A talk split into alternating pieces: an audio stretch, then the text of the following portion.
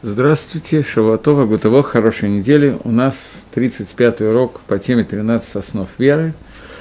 И мы с вами находимся в окончании разбора 11 принципа, принципа Рамбама, который говорит о том, что существует такой Магалах, такой путь, который называется Схар Воныш, награда и наказание что человек должен принять на себя, верить полностью, понимать и ощущать, что любые поступки, которые он делает, они будут, либо за них будет положена награда, либо наказание, но не только Всевышний наблюдает за всеми поступками, но кроме этого наблюдения, Творец еще и оказывает влияние, то есть человек своими поступками оказывает влияние на себя и на весь мир, и мы обсуждали, что такое Ганетан, Махлокис Рамбама и Рамбана, к этому уже возвращаться не будем.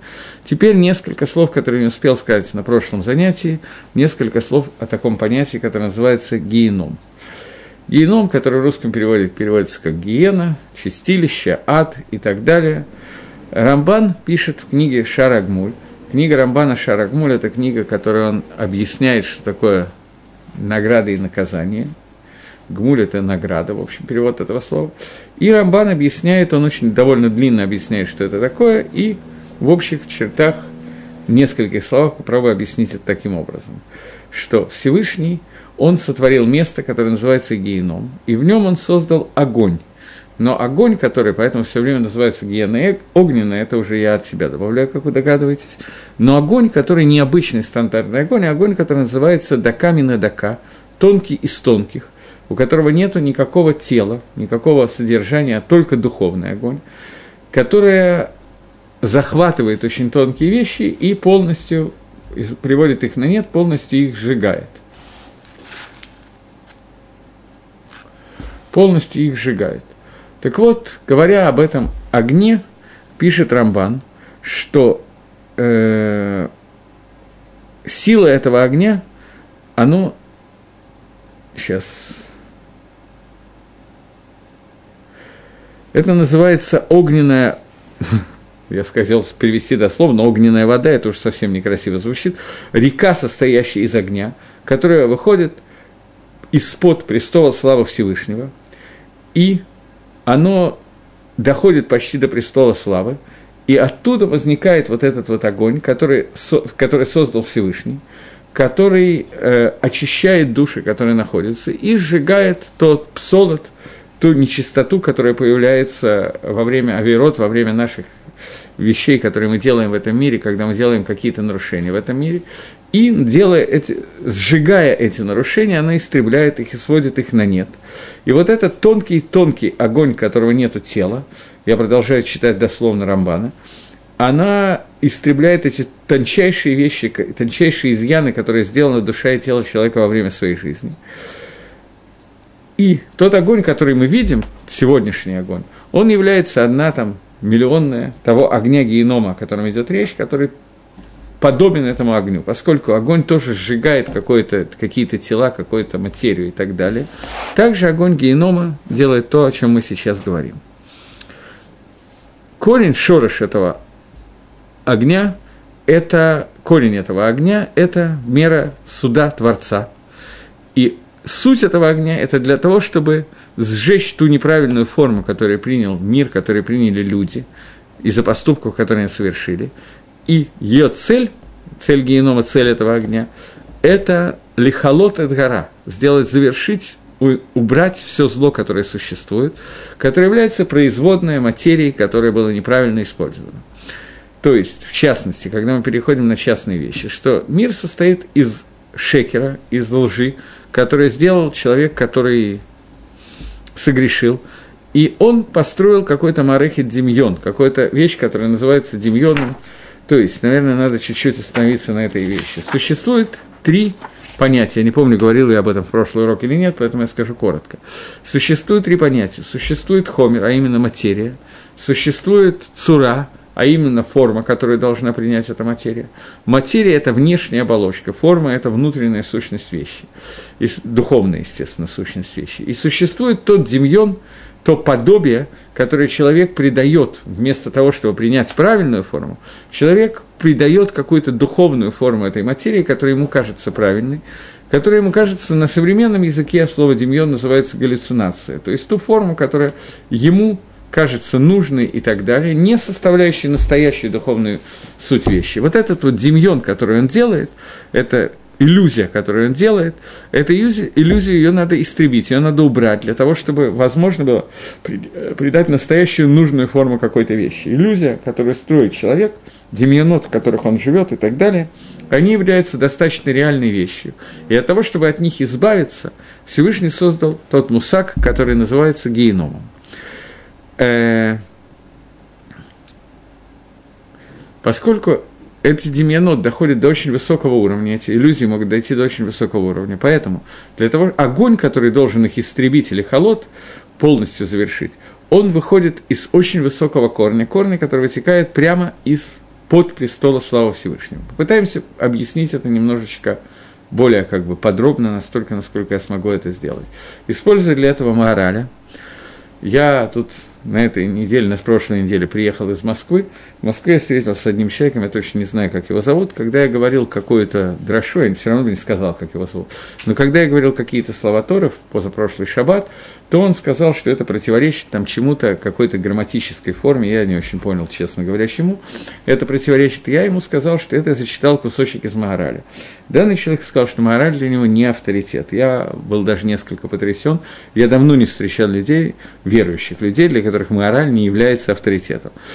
Э, надо сказать, что то место Маораля, которое я цитировал, я его, понятно, видел Маораль, но Маораль цитировал его из Зогара. Но Зогар, вероятно, тоже не авторитет. Окей. Но теперь я попытаюсь использовать Маораля, как Маораль объясняет этого Рамбана, о котором мы сейчас говорим, что такое гейном.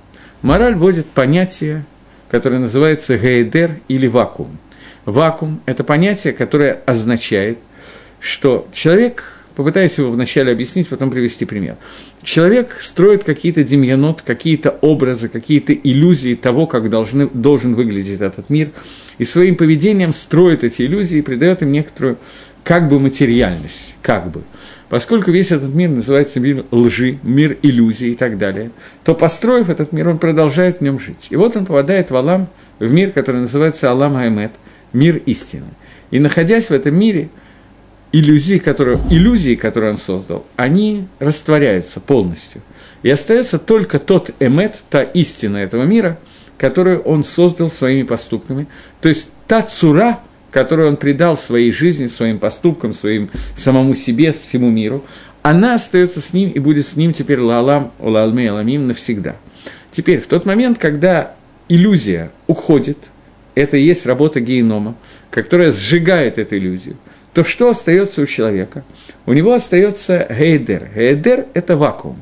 Он остается в полной пустоте, потому что ничего, кроме иллюзии, не существовало. Так объясняет Маораль.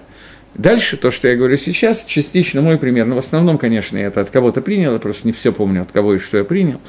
И я приведу пример для того, чтобы как-то понять, о чем говорит Маораль, и Маораль так объясняет Шиту Рамбана в объяснении того, что такое геном говорит, говорят наши уже комментаторы современные, приводят такой пример, что человек, во-первых, они говорят, что Ганедан и Гейном – это одно и то же. Это один и тот же первичный свет, который Всевышний включает – и в этом свете видно все, что произошло, и человек, находясь в этом свете, в зависимости от того, что он создал в этом мире, он находится либо в, гене, в геноме, либо в Ганедане. Попытаюсь привести пример, который приводит, в общем, практически он приведен в Магарале, только я его переведу на более современный язык, более простой язык. А именно, приходит какой-нибудь человек по имени Раби Акива, обычно я почему-то рассказываю, например, именно Раби Акива, Раби Акива, который, вся жизнь которого, это Торы и заповеди, которые он делал, предание той цуры, той формы, которую он смог придать в этом мире, используя весь хомер этого мира, всю материю этого мира для того, чтобы раскрыть ее настоящую сущность. Тем самым он раскрывает свою сущность. И вот он попадает в замкнутое пространство, которое называется геном, ганетон, как хотите, так и назовите. Сейчас мы увидим, что это одно и то же. Пространство, в котором нет ничего, кроме книг Торы, Талмуда, Решоним, Ахроним и так далее, которые он учил, писал, говорил, уроков, которые он давал ученикам, и тех мецвод, которые он сделал. И вот он подходит к первому стеллажу с книгами, берет первую попавшуюся книгу, и в ней открываются невероятные смыслы той Торы, которую он выучил, и не мог постичь при жизни, в том свете Творца, который сейчас загорается в этом месте, где он находится, ему раскрывается это значительно более высоко, чем он мог выучить при жизни, но это именно та Тора и те мецвод, которые он делал при жизни. Он видит там и мецвод, смысл заповедей. Ему раскрывается, как каждая из заповедей, которые он делал, соединяет все миры со Всевышним.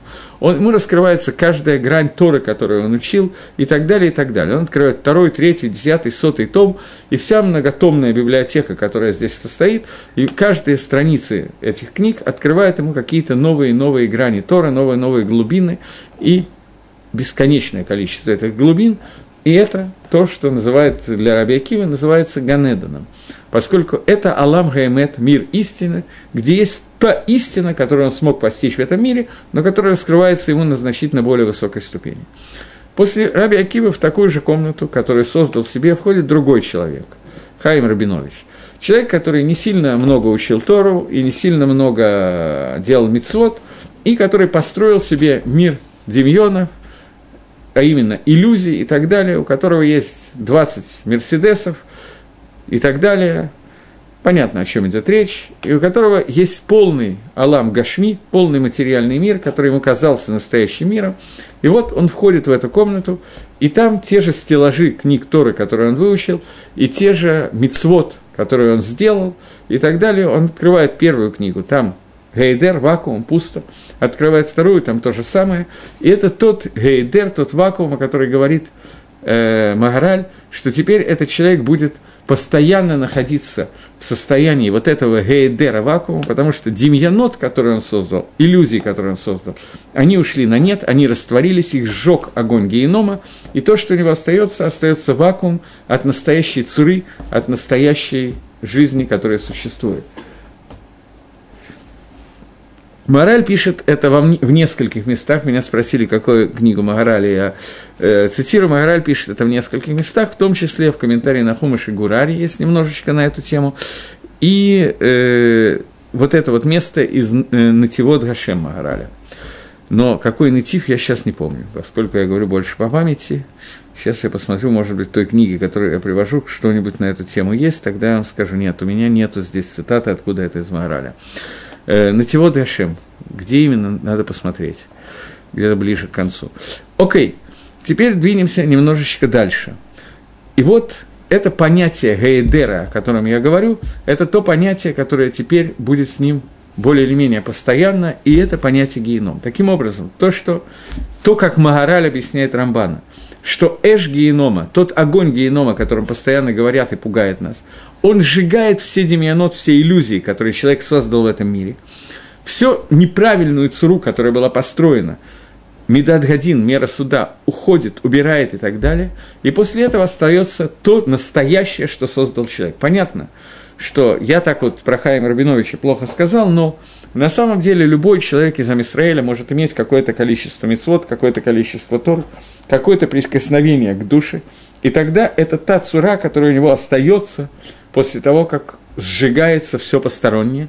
Таким образом, геном дает возможность тикуна, возможность исправления даже для человека, который дошел до очень серьезной ступени своей тумы, нечистоты и так далее.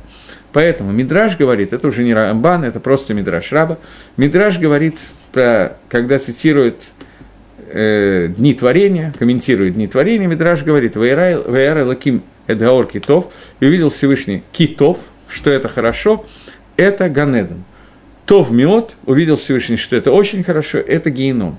Ганеден – это награда, которая положена человеку, схар, который положен человеку, за те мицвод, которые он сделал, за ту Тору, которую он выучил, за те Маасим добрые дела, которые были сделаны при жизни. То есть, это раскрытие той цуры, той внутренней сущности, которую он сам раскрыл в этом мире, полное раскрытие происходит в Ганедане. И это то, что называется то. Геном – это ступенька выше этого. Геном – это возможность тикуна, возможность исправления, которая строится для человека, устроена человеку, для того, чтобы даже те авироты, даже те нехорошие вещи, которые он сделал, те демьянот, которые он построил, они могли быть растворены, все иллюзии, и адаин все еще у человека есть возможность принять какую-то нужную ему форму, либо следующим Гилгулем, либо даже без Гилгуля, в зависимости от ситуации, которая, понятно, что мы не можем оценить эти вещи и так далее.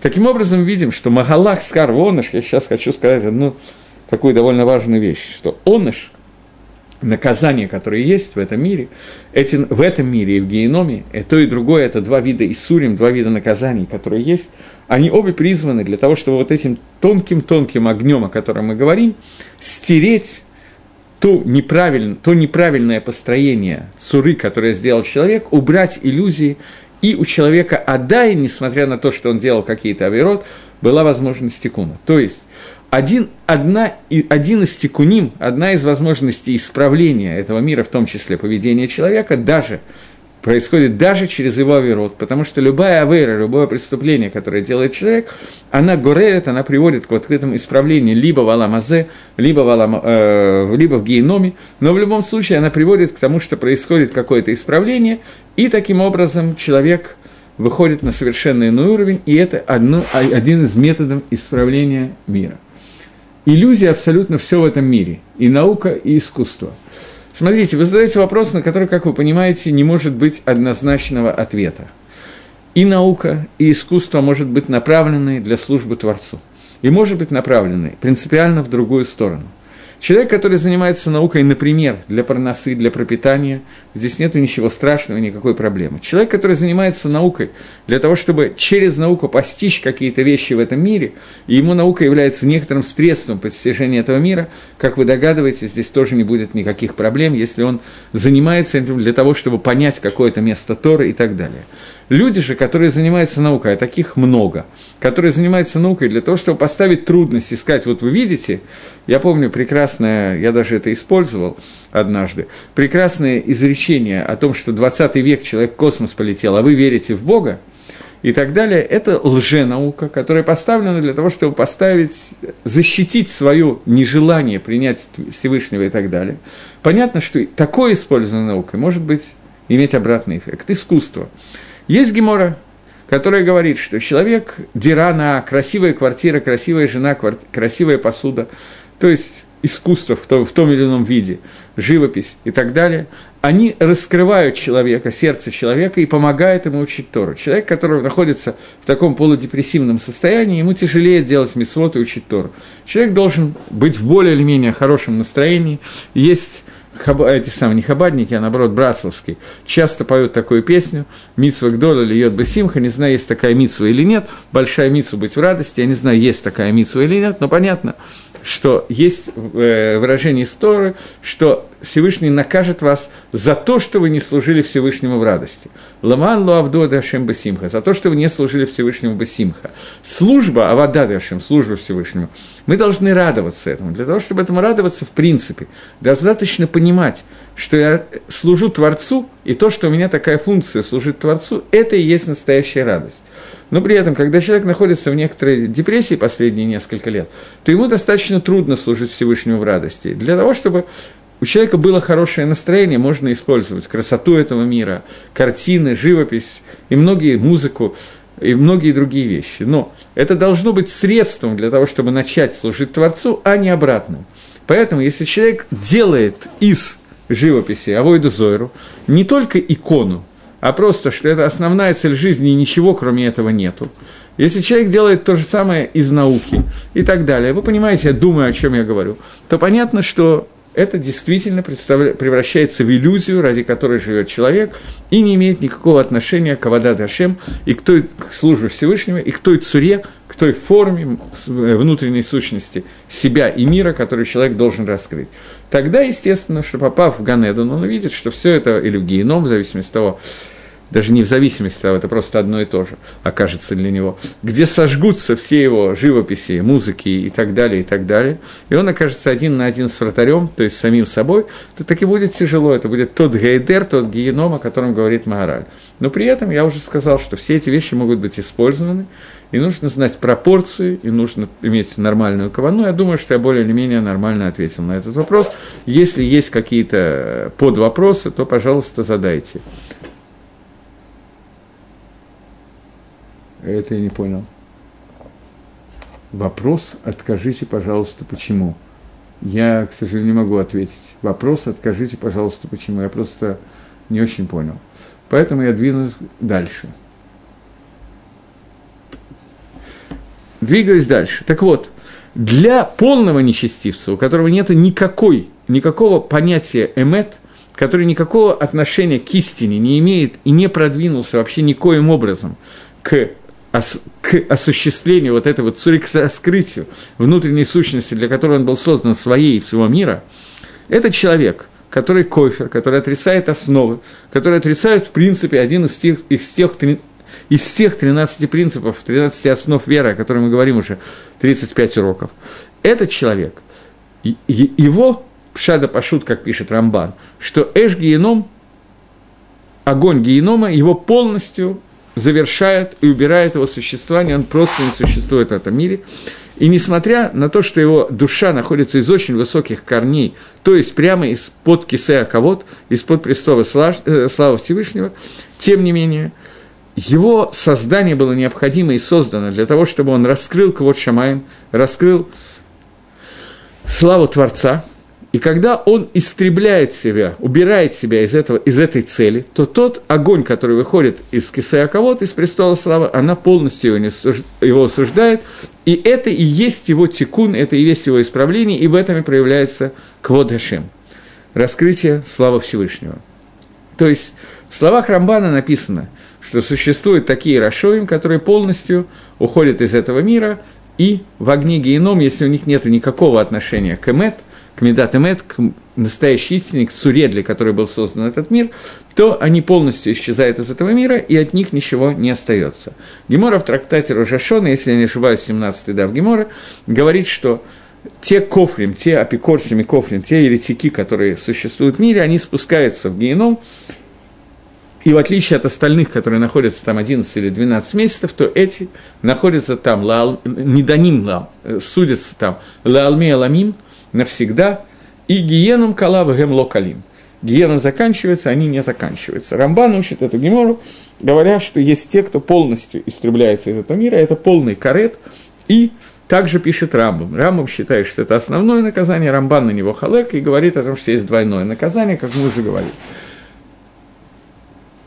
Э, сейчас мне задают вопрос, я пока не очень понимаю. Скажите, пожалуйста, почему человек создан силой Ецер, а отверстие полости с силой бора, которая используется для темноты и плохого.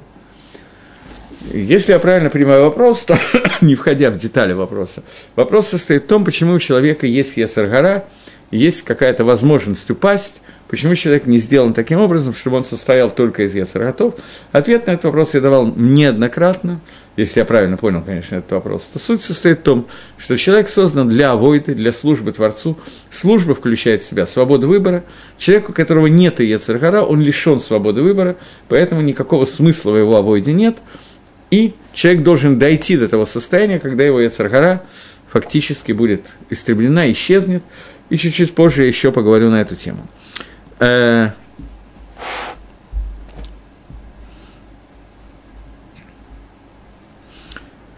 в Геморе несколько раз встречается такая вещь, которая говорит о том, что существует на Земле, в этом мире существует петах, вход в Ганедон и вход в Гейном. Гемора цитирует это несколько раз и говорит о том, что, например, Омар Рейшлакиш говорит Рейшлакиш, сейчас я вспомню только, э, говорит Ришлакиш, если Ганеден, если он находится в Эрицесроль, вход в него в Эрицесроль, то он находится в Бейт-Шамай, э, в Бейт-Шане. Почему? Потому что пирот, плоды Бейшана, они сладкие и более сладкие, чем, чем в других местах Эрицесроль, так объясняет Раша. В другом месте сказано, что Бейшан – это петах лагиеном, петах, который есть вход в геном. В связи с тем, что я только что сказал, я думаю, что уже понятно, что имеется в виду. Существует понятие гашмиюта, материальности и состояние духовности. То есть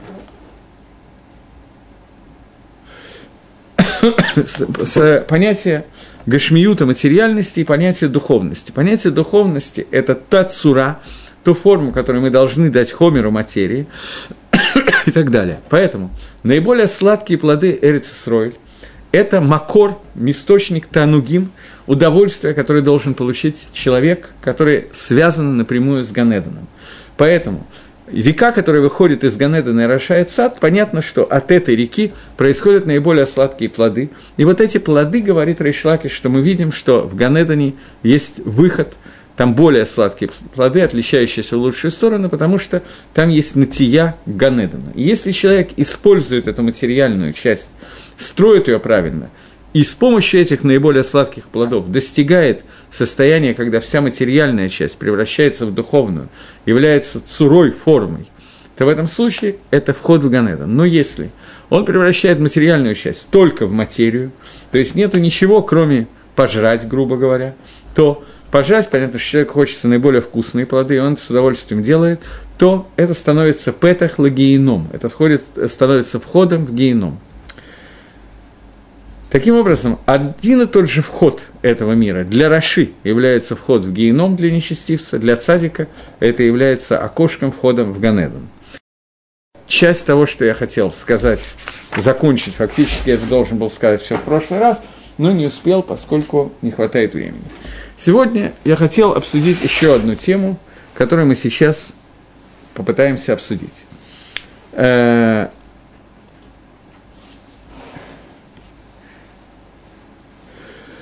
Рамбам пишет про тот икар, о котором мы говорим, сам Рамбам пишет. Вы понимаете, что до сих пор, для того, чтобы объяснить Схар, Воныш, Ганеден и Гейном, я практически отошел от Рамбама, потому что сам Рамбам написал, что он очень коротко пишет на эту тему, и Шита Рамбама, она как бы ров решони, большая часть решони ее не признали. Мы это обсуждали в прошлый раз. Я давал практически все по Шите Рамбана из э, Сефера Агмуль, который он пишет, который сам я Сефер Агмуль в глаза не видел, но примерно 40% этой книги приведено, во всяком случае, та часть, которая нам нужна, она приведена на полях книги Рамбама Мишна Тойру, Гилхас Шоу, 8, 9, 10 перек. Там приведено просто вместо комментария Магит Мишна и Кейсак Мишна, там приведена Сефер Агмуль Рамбана, где он просто халек на Рамбама, и это тот, те кусочки, которые я вам зачитывал, основные. Сама книга, на самом деле, не совсем так я ее видел, она не очень большая, сама книга Рамбана, но основные куски, которые нам нужны были, я взял просто в сокращенном варианте, поскольку так быстрее можно и легче проработать.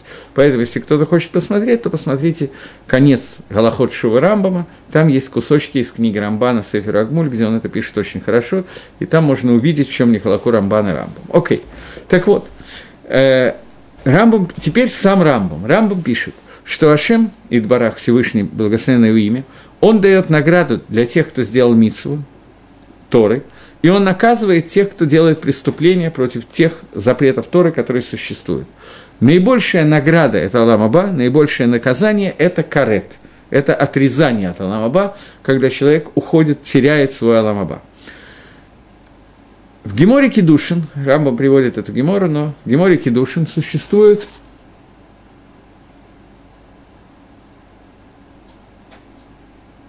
Опять я не понимаю. Человек, как цура, был создан силой цура, но отверстие полости с силой бора. Почему? Я не очень понимаю, к сожалению, вопрос.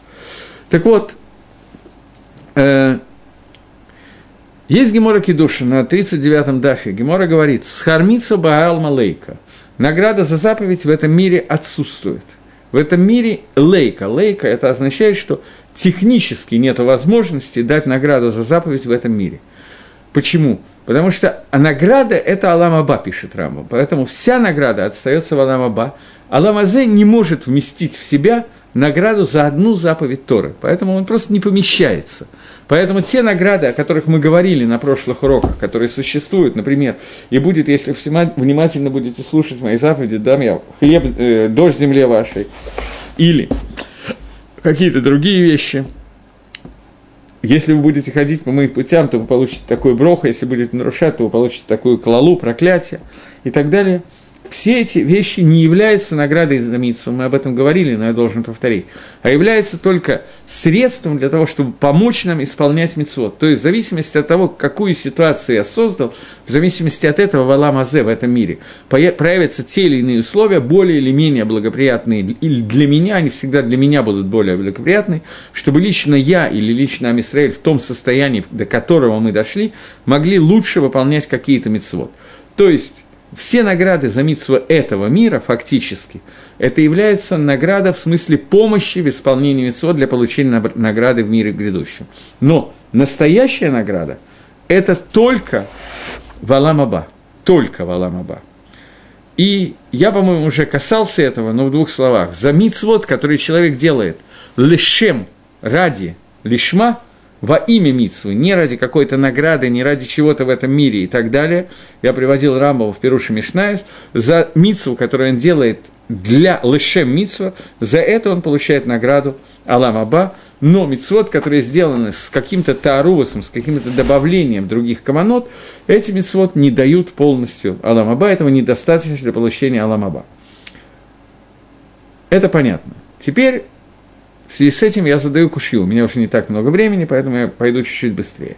В утренних брахот я иногда привожу это, иногда не привожу, но в утренних брахот, когда мы говорим брахот на Тору, Хахомим установили, в Сидуре напечатаны два отрывка. Отрывок из Торы Ивареха Хашем Вейшмиреха и отрывок из Мишная Селу Дворим.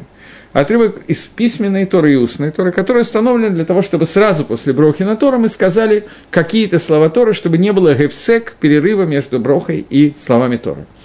И в Мишне из трактата П, о которой мы говорим, Элодворим, написано, вот вещи, которые человек кушает их плоды в этом мире, а основная награда, сама награда, остается у него в Аламаба. И перечисляются мисводки Бутавен, Гамлут Хасадим, Шалом Бен Адам Тора и так далее. Теперь возникает вопрос. Если только что я сказал, что весь Аллах, это не я сказал, это Рамбам сказал, что весь Аллах Азе, он не в состоянии принять награду за заповедь, то как может быть какие-то мецвод, за которые часть награды находится в этом мире –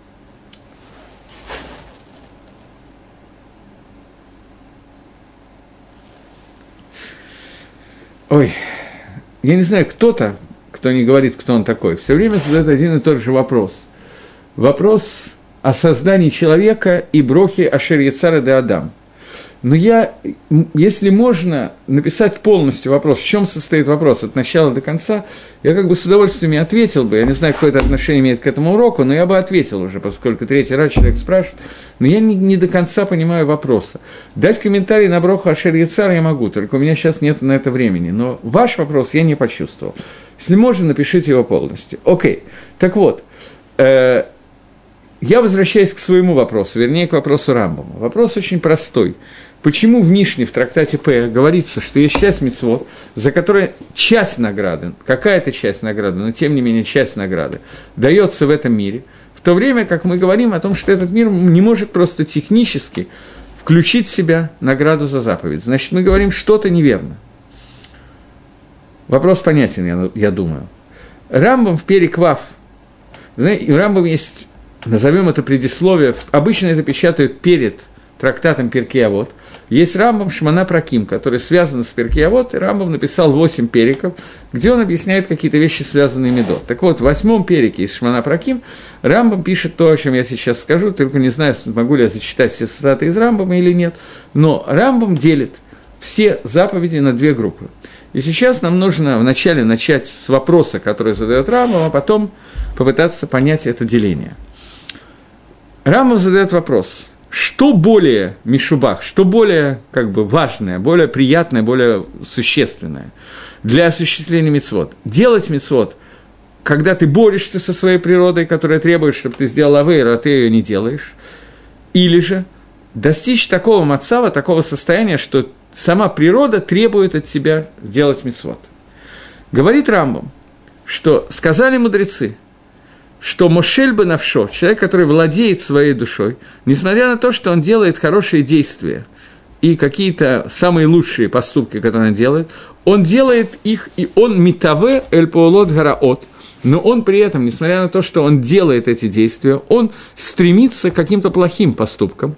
В Миштакеклаем он к ним тянется, но он заставляет свой, завоевывать свой Ецер и спорит с ним, и делает действия против своей Ецергора, которая пробуждает его и все его силы, тайвы и гайвы для того, чтобы делать какие-то отрицательные поступки. Он делает, наоборот, положительные поступки и переживает, делая им, ему очень тяжело их делать. Это первая часть. Вторая часть – хасид. Хасид – это человек, который идет, следует со, э, в своих действиях, после, за тем, что его тавод и так далее, все его тхунот, все его качества, они метарород для мицвод. И он делает того, потому что он очень хочет делать это добро. Говорит Рамбам, здесь возникает шейла. Кто выше? Тот, который все время борется со своим Ецером, или хасид, который идет постоянно на, на поводу своего Ецер готов, потому что его... Я знаю, что благословение называется Ашер Царь. Спасибо большое. Я уже понял, я просто не понимаю, в чем вопрос, касающийся этого благословления. Так вот, э, Рамбам говорит, что возникает вопрос, кто больше, кто бо, что Одив, что лучше, кто более великий из этих двух людей. Человек, который все время борется со своим Ецером и побеждает его, или человек, хасид, Ецер, которого как бы его природа требует от него делать исключительно позитивных поступков. Рама приводит на эту тему два высказывания. Одно от э, Хахмы и Гои, высказывание мудрецов народов мира, который говорит, что хасид он более важный – и он более цельный, чем тот, который может владеть своим телом и своей душой. Несмотря на то, что человек, который владеет своим душой, безусловно, он очень большой человек, но он находится в постоянной внутренней борьбе. И тем не менее он побеждает ее, но хасид, который достиг состояния, когда ему уже не нужно бороться, он уже победил полностью Яцергора и подчинил, он более высокий человек.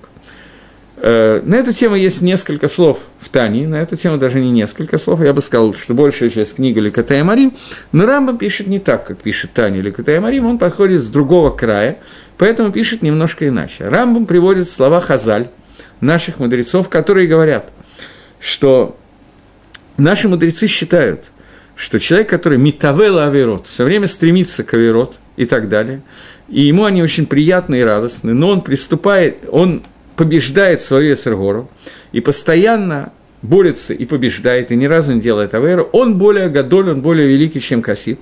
И приводит слова, которые сказаны в Геморе Сука Даф э, Нунбейт, «Коля гадоль михавероет сро гадоль мимену». Имену.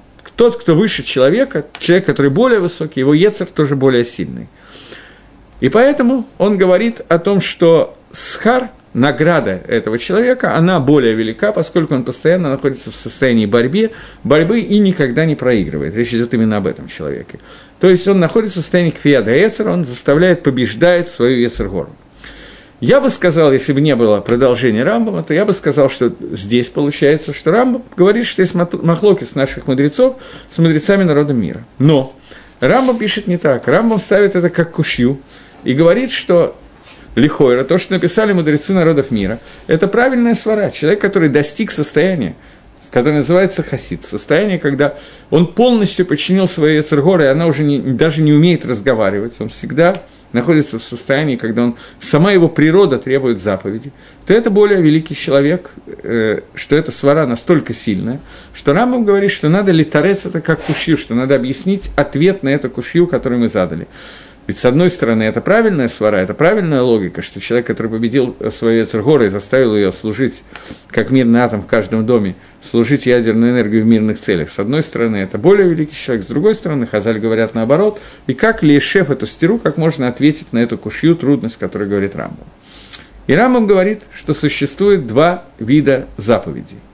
Два вида заповедей, которые мы все встречали и много раз слышали.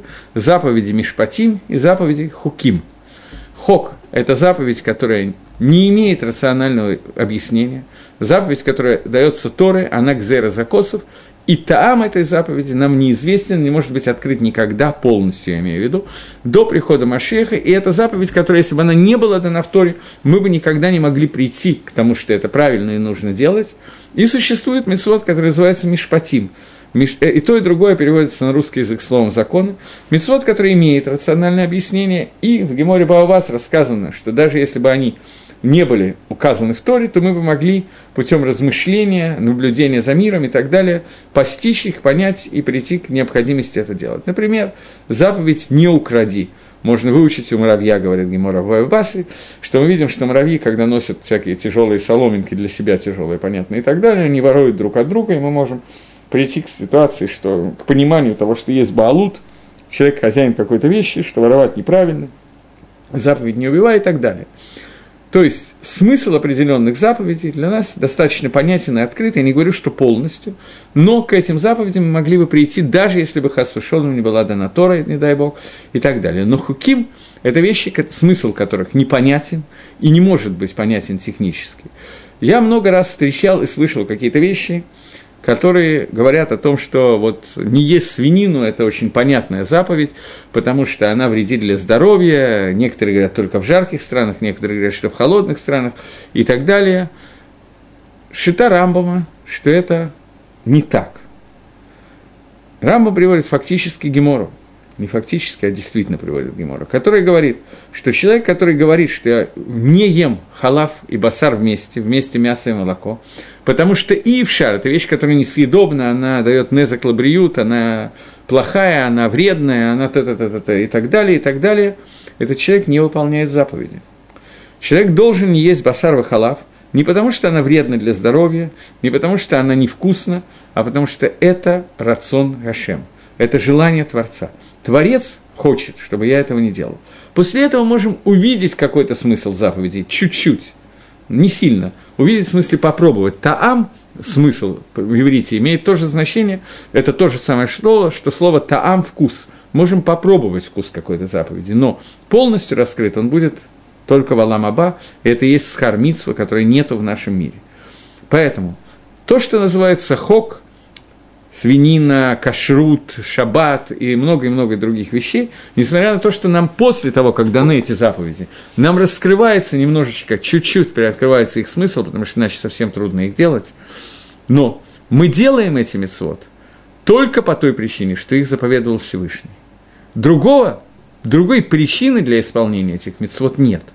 Смысл того, что мы делаем, мы можем чуть-чуть понимать, но причина одна и та же – это приказ Всевышнего. Мишпатим немножечко отличается от этого. Я не говорю, что мы исполняем заповеди Мишпатим не потому, что им дал Всевышний. Этого я не говорю. Но Мишпатим – это заповеди между... Хуким – это заповеди Бен Адам Ламаком, заповеди между человеком и Всевышним. Мишпатим – это, если вы обратите внимание и посмотрите на них, это заповеди между людьми. Мишпат, суд, который происходит между людьми, это отношения между людьми, которые называются Мишпатим. Примером Мишпатим будет, например, заповедь Бекур Халим, навещение больного. Существует определенный геморрот, которые спорят на тему того, какой смысл заповеди навещения больного, дают два таама, два объяснения, но любой человек, задумавшись, может понять, что есть смысл прийти к больному – помыть ему пол, приготовить ему еду, открыть форточку, проветрить, поговорить с ним, потому что ему скучно, измерить температуру, дать таблетки и так далее, и так далее. Для этого не надо входить в митсу Торы. То есть, человек, который делает митсу, подобную Бекурхалим, навещению больных, не потому, что она заповедана Торой, а потому, что он ощущает, что это правильно по отношению к ближнему, он фактически касается митсу. Более того – если он делает это, безусловно, он должен понимать и продумывать также то, что он выполняет митсу, которую заповедовал Всевышний.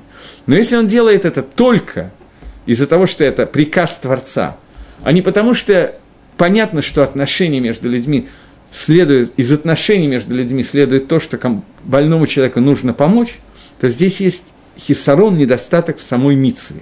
Митсва не цельная. То есть, мишпатим отношения между людьми – это такие мицвод, которые, смысл которым частично нам раскрыт не только Торой. Если эти мицвод я буду делать из-за того, что моя тева, моя природа требует, чтобы я сделал эту миссу, например, человека я вижу нуждающегося, и моя природа требует, чтобы я дал ему цдоку. Я знаю, что есть митсву цдока, я митковен выполнить митсву цдока, я имею в виду и выполнить митсву цдока тоже. Но есть еще одна причина, по которой я это делаю, потому что к этому тянется моя природа. То здесь нет не только хисарона в митсве. И понятно, что человек, который делает это и из-за того, что Всевышний заповедовал, из-за того, что его тева требует этого, его природа этого требует, это человек, которого Рамбом назвал хасидом, в этих митсвот осият делание этой митсвы намного более высокий уровень. Если Ецергора отсутствует, не то, что Ецергора отсутствует, Ецергора будет присутствовать всегда, с этим все в порядке. Я имею в виду, если сама природа человека толкает его на исполнение этой заповеди. Потому что человек может воспитать свою природу здесь для того, чтобы она сама, наблюдая за миром и понимая ситуацию в мире, хотела выполнять митсу Бен Адам Лахаверо. Митсва «Возлюби ближнего, как своего себя», митсва «Проводы покойного», митсва «Пристраивание невест» и т.д. и т.п. В этих митсвот Тева должна помогать мне делать. Я должен воспитать Теву, чтобы она мне помогала это делать, свою природу. Но Мицвод смысл которых отсутствует с точки зрения человека, находящегося в этом мире. Он раскрыт только Творцу и полностью будет раскрыт в дальнейшем. Ее я могу делать только по одной причине. Я не могу ее делать, потому что моя природа этого требует, потому что моя природа одинаково хочет кушать хазира и кушать э, какую-то кошерную вещь. Для меня стало противно кушать хазира только по одной причине, потому что Акодыш Барагу мне это запретил. Я должен убрать от себя этого, я не должен... Но источником должно продолжаться одно и то же. Я должен это делать, потому что это хок, который дал мне Всевышний. Всевышний запретил мне это делать. И здесь человек, который говорит, что я просто не могу его есть, поэтому я не ем, говорит Рамбам, что он не выполняет мецву. Мецву человек выполняет только по той причине, что, несмотря на то, что он понимает, что если бы он это ел, это было бы вкусно и так далее, но ну, а Кодыш Баругу это запретил, поэтому он не будет это делать. Вода это можно, но это запрещено Всевышним. Человек, то есть Адам, создан с Ецер, но халулим на камин были созданы бара. Почему как? Так. Не совсем понимаю вопрос. Я пытаюсь угадать, о чем состоит вопрос. Что про творение человека сказано в Ецар, слово Ецар создавать создал Всевышний человека, у барабу накавим накавим, а отверстие, которое есть в теле человека, используется в браке, в браке мы говорим барабу накавим накавим, а не яцарбу накавим накавим. Если я правильно понимаю вопрос, если это так, то нужно понять, что про человека было создано, не, то, не сказано не только в яцара лаким это Адам, яцар пишется с двумя ют, потому что у человека два яцера было создано, но было сказано, Вебарая лаким тоже сказано про человека. К человеку употреблено, про создание человека сказано и то, и другое слово. Потому что существует четыре мира, я не буду в это входить. Существует мир Ацилус, из него были выделены миры Брия, Ицира, Асия.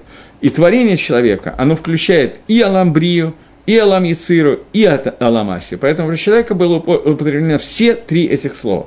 Почему к словам «накавим» относится и «халулим» относится именно слово «баре» в брахе, «ваицара де Адам» относится слово «ашер яцара де Адам», это нусах брахи. Безусловно, есть несколько смыслов, несколько комментариев, которые можно сказать на эту тему, но брият Адам, оно состоит и из того, и из другого. Почему именно к Накавим автор брахи, сказал Аншейк Несадагдала решили, что относится слово «накавим», к «накавим» относится слово «бара». Мне кажется, что это не совсем тема нашего занятия. Если вам очень нужно, я потом скажу. Но я бы хотел закончить то, о чем я говорю. Окей. Так вот.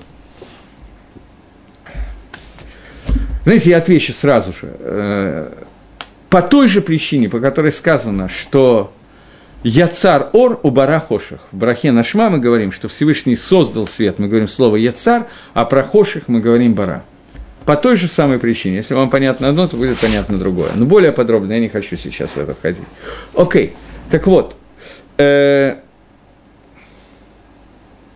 но когда Хахамим говорит, что человек, который кавешет Яцро, это боль, большая дорога, больший уровень, лихвош, оседлать свой Яцер, то есть победить его – это более высокая служба Всевышнему, это про того человека, который понимает, что заповеди, хуким, которые даны Бенадам Ламаком, это заповеди, которые на самом деле негит природа человека. И человек заставляет себя, борется с ним. Он может даже в конце концов воспитать свою природу, чтобы она не выступала. Но происходит это потому, что он изначально борется своей тевой, которая хочет выйти из этих рамок. Про этого, говорит Рамбам, сказали наши мудрецы, что он больше, чем человек, который это не делает, потому что его природа просто он не любит, я не знаю, басар вахалал, поэтому он его не ест, просто потому что не любит. А так, в принципе, он бы и поел, но не любит. Но человек, который бы не возражал бы против этого, но Тора запрещает, поэтому этого не делает, это очень высокая дорога. Теперь мы понимаем одну вещь. Мишпатим – это заповеди, которые Бен Адам Лахаверо между человеком и человеком заповеди между человеком и человеком, они все находятся в этом мире. Не то, что они не выходят за грань этого мира, а выходят. Но у них есть какая-то ахиза, какое-то соединение с этим миром. Хуким, заповеди между человеком и Творцом, это соединение нашего мира со Всевышним Бен Адам Ламаком, между человеком и Творцом. Поэтому относительно заповедей, которые человек понимает, заповедь оставить П, заповедь посещения больных, заповедь пристраивания невест и так далее. Эти заповеди, которые имеют, они как бы, природа человека в этом мире, их в состоянии понять и постичь, они имеют какой-то ахизу, какое-то отношение к этому миру. Поэтому в этом мире есть часть награды за эту заповедь, маленькая часть, но она присутствует. Поэтому в утренних брахот в трактате ПМ приводится Мишна, которую мы читаем каждое утро, которая говорит, что вот за эти заповеди человек имеет пирот, плоды этих заповедей в этом мире. А суть этих заповедей остается для мира грядущего – почитание родителей. Человек, в принципе, его тева, его природа в состоянии постичь на каком-то уровне эту заповедь, поэтому эта заповедь имеет отношение к этому миру. Поэтому за эту заповедь человеку меда кинаит меда, мера за мера, как плоды этой заповеди, положено долголетие, по одному из мнений Танаем. Гмилут хасадим, э, оказание добра друг другу. Это вещь, которую нормальный человек легко постигает, и она им легко понятна она является частью этого мира, поэтому за него тоже в этом мире положены, положена награда. Но за заповедь Тфилин, например, нету никакого кэшера между Тфилин и этим миром. Вся, весь Тфилин – это соединение всего мира и еврея, который надевает Тфилин, через четыре парши и так далее, через четыре отрывка, соединение его со Всевышним. Поэтому награда – за заповедь Твилин, она находится вне этого мира, она находится в Аламаба. Об этом сказано, что Скан Митсва Багай Алмалейка. Окей.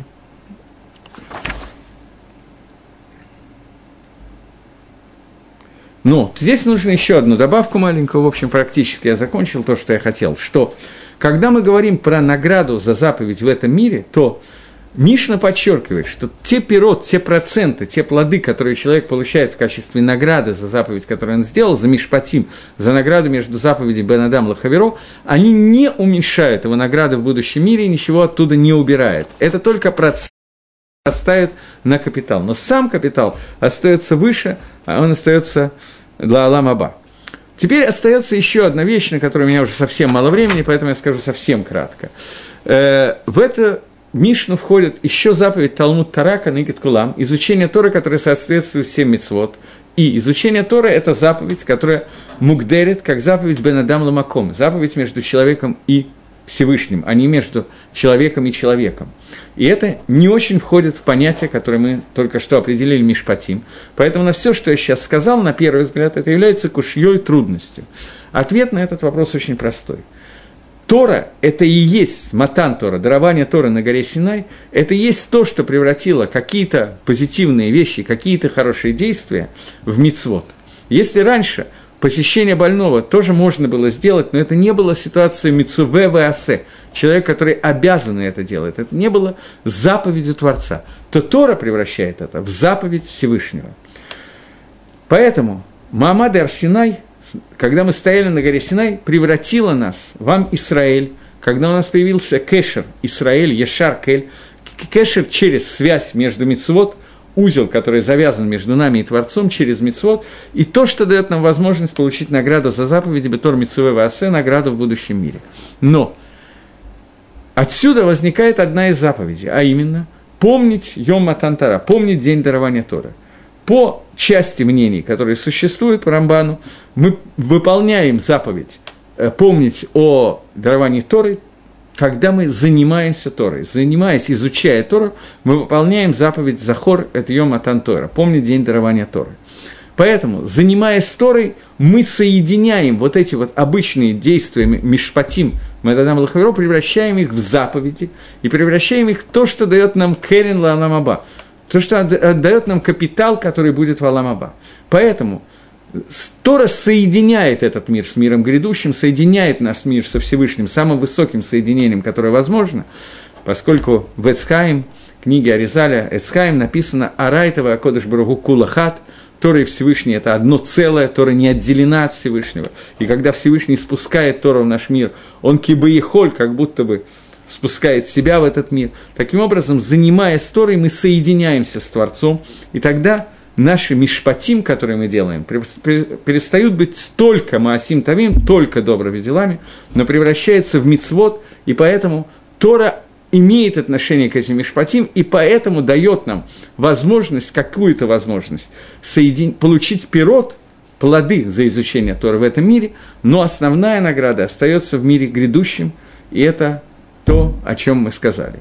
Таким образом, я закончил в общих чертах Магалах Схар Оныш, Магалах награды и наказания, и на следующем уроке мы займемся двенадцатым принципом веры, а именно такой известный принцип, который является одним из сложных, не самым, может быть, сложным, но одним из сложных. Я верю полной верой в приход Машеха, и несмотря на то, что он медлит, несмотря на все это, я буду ждать его в любой день, когда он придет. И посвятим этому несколько уроков, посмотрим сколько. То всего доброго, спасибо за внимание, спасибо за отзывы и за вопросы. До новых встреч в эфире. До свидания.